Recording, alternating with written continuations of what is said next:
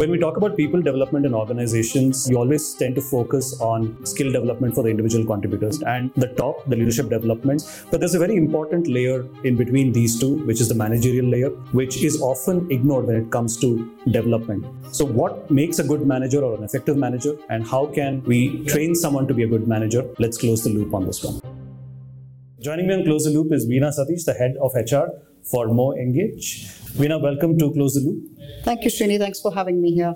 So, uh, off the bat, let me ask you this question Are managers really the forgotten employees of an organization with so much focus on the top and the bottom? I don't believe they have completely been forgotten. Um, yes, there is a kind of a prioritized focus upon the top management as well as on the bottom, but I completely don't agree with the fact that the managers lot have been forgotten. It's a crucial role in any organization because mm. they are the ones who help us connect the dots right. in terms of moving towards a goal. Right. So companies do realize it, mm-hmm. uh, do appreciate it, but however, is the only theoretical approach in terms of yeah. training them and scaling them up, uh, scaling them up in an organization is good enough right. is a question that we need to think, think about yeah. and i think there's also this thought process that do we really need managers like yeah. can't we just make do with team leads who manage the who kind of manage the day to day and when it comes to larger things like appraisals promotions yeah. they can make recommendations and a, and a bu head or a, a more senior person can take the call like is there a shift in thinking there as well yeah, it's highly possible to have the leadership involved directly in the performance appraisals and promotions and those aspects of it. In fact, that approach promotes a lot more transparency and builds in a better relationship between mm-hmm. the ICs and the leaders. Mm-hmm. So the advantages of it are there, certainly there, and and I wouldn't deny the fact. Mm-hmm. And uh, you could always leverage the team leads who are more yeah. kind of technical experts or. Right.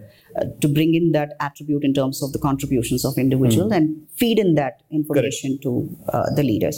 But having said that, is that even a scalable model? For this model to be effective, you know, it's important for the leaders to be very hands-on. Right. Are they willing to kind of spend that much of a time in coaching, mentoring, guiding Yeah. people? Mhm. And do they have the bandwidth to understand the weakness and the strengths of individuals? Right. So that it makes it becomes more personalized, Correct. uh, you know, appraisal process. Otherwise, it is it's got no meaning, right? Yeah, because we've spoken on the show about how not everyone's cut out to be a manager and how you, you pretty much take the best player Yeah. and you just make them a manager. Right. Uh, and have you seen instances where people have just been promoted to being managers when they're not really ready for it? Yeah, we keep seeing that on a daily basis. Yeah. And it's a general tendency that if somebody is strongly delivery oriented, Mm-hmm. um, it becomes uh, important to promote them and so on. And we have seen that in every walks, right? Right. So it is very important for you to kind of prepare them and then kind of promote them into the managers and into a managerial role rather than having them just move up completely based on their delivery Mm-hmm. uh, deliveries.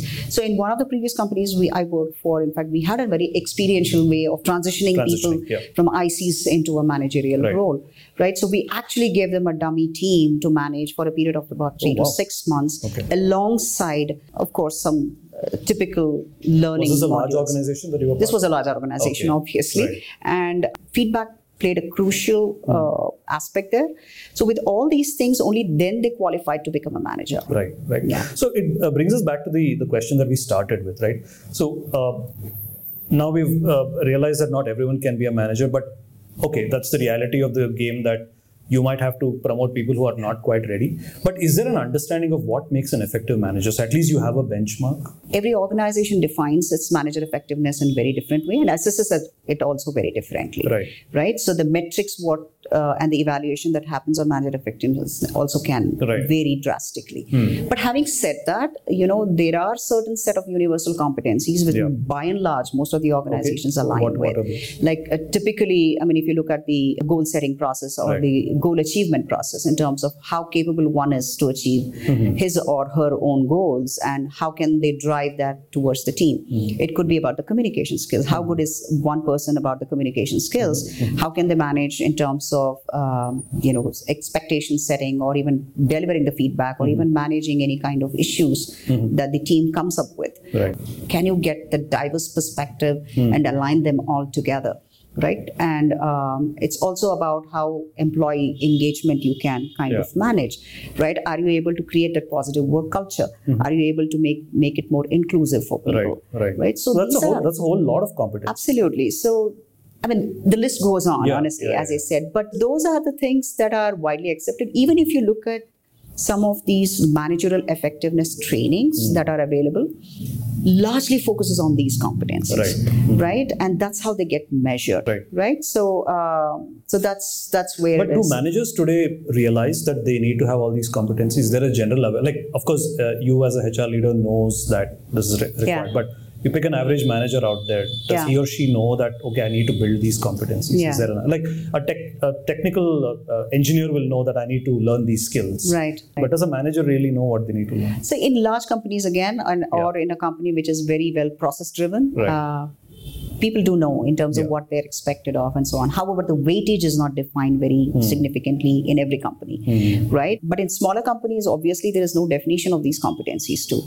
So there is still a large population out Hmm. there still believe that uh, manager effectiveness is all about delivery and getting things done. Yeah. yeah. Right, so there is that strong belief And in all fairness, that's what their leadership also cares about. They that's all they, don't- care about yeah, right so yeah, that is what it matters for them so um, that's where is the gray area and Hmm. it has it continues to remain for a very long time that Hmm. way unfortunately And today, when companies budget for for development, I know Yeah. that uh, people development budgets are Yeah. there, L and D budgets are there.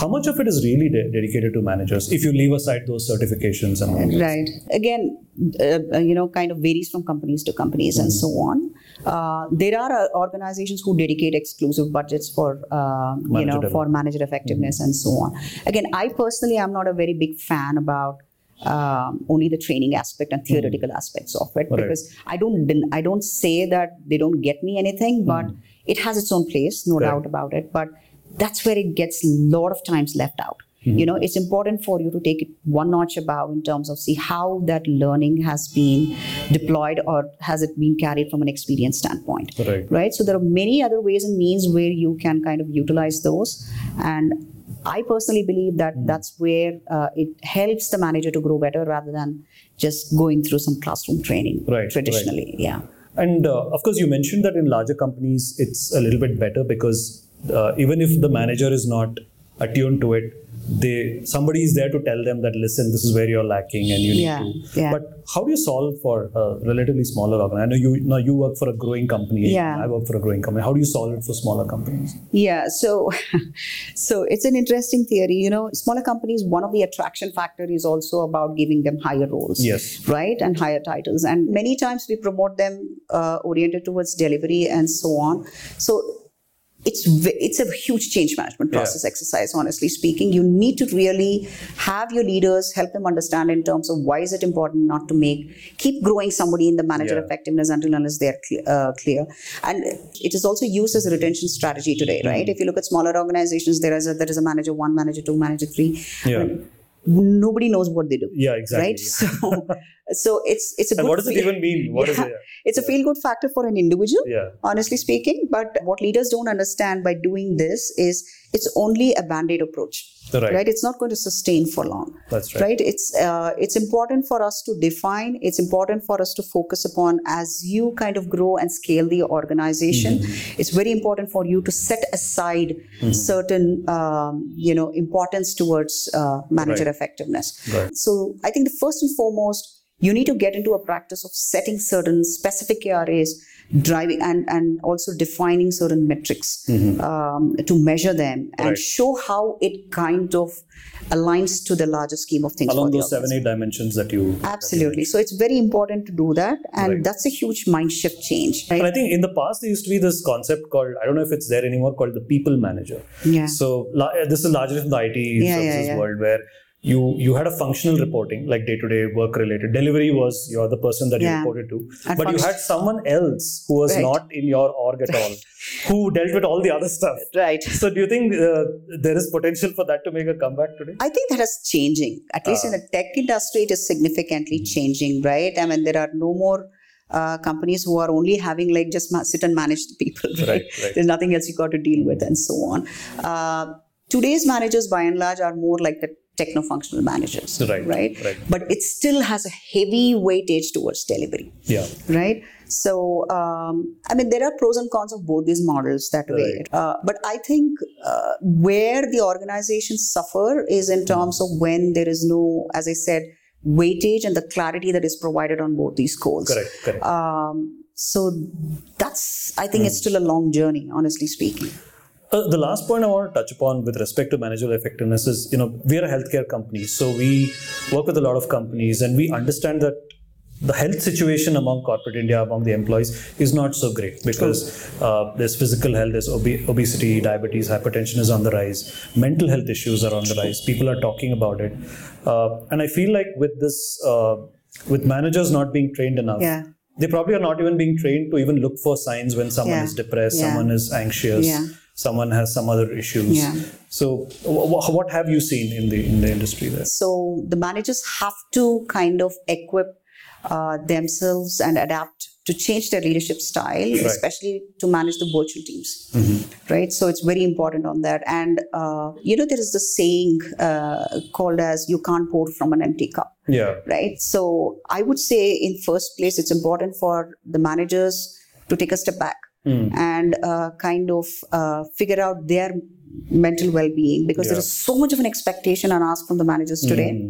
Um, you have to manage the expectations of the on the higher ups. You need to manage.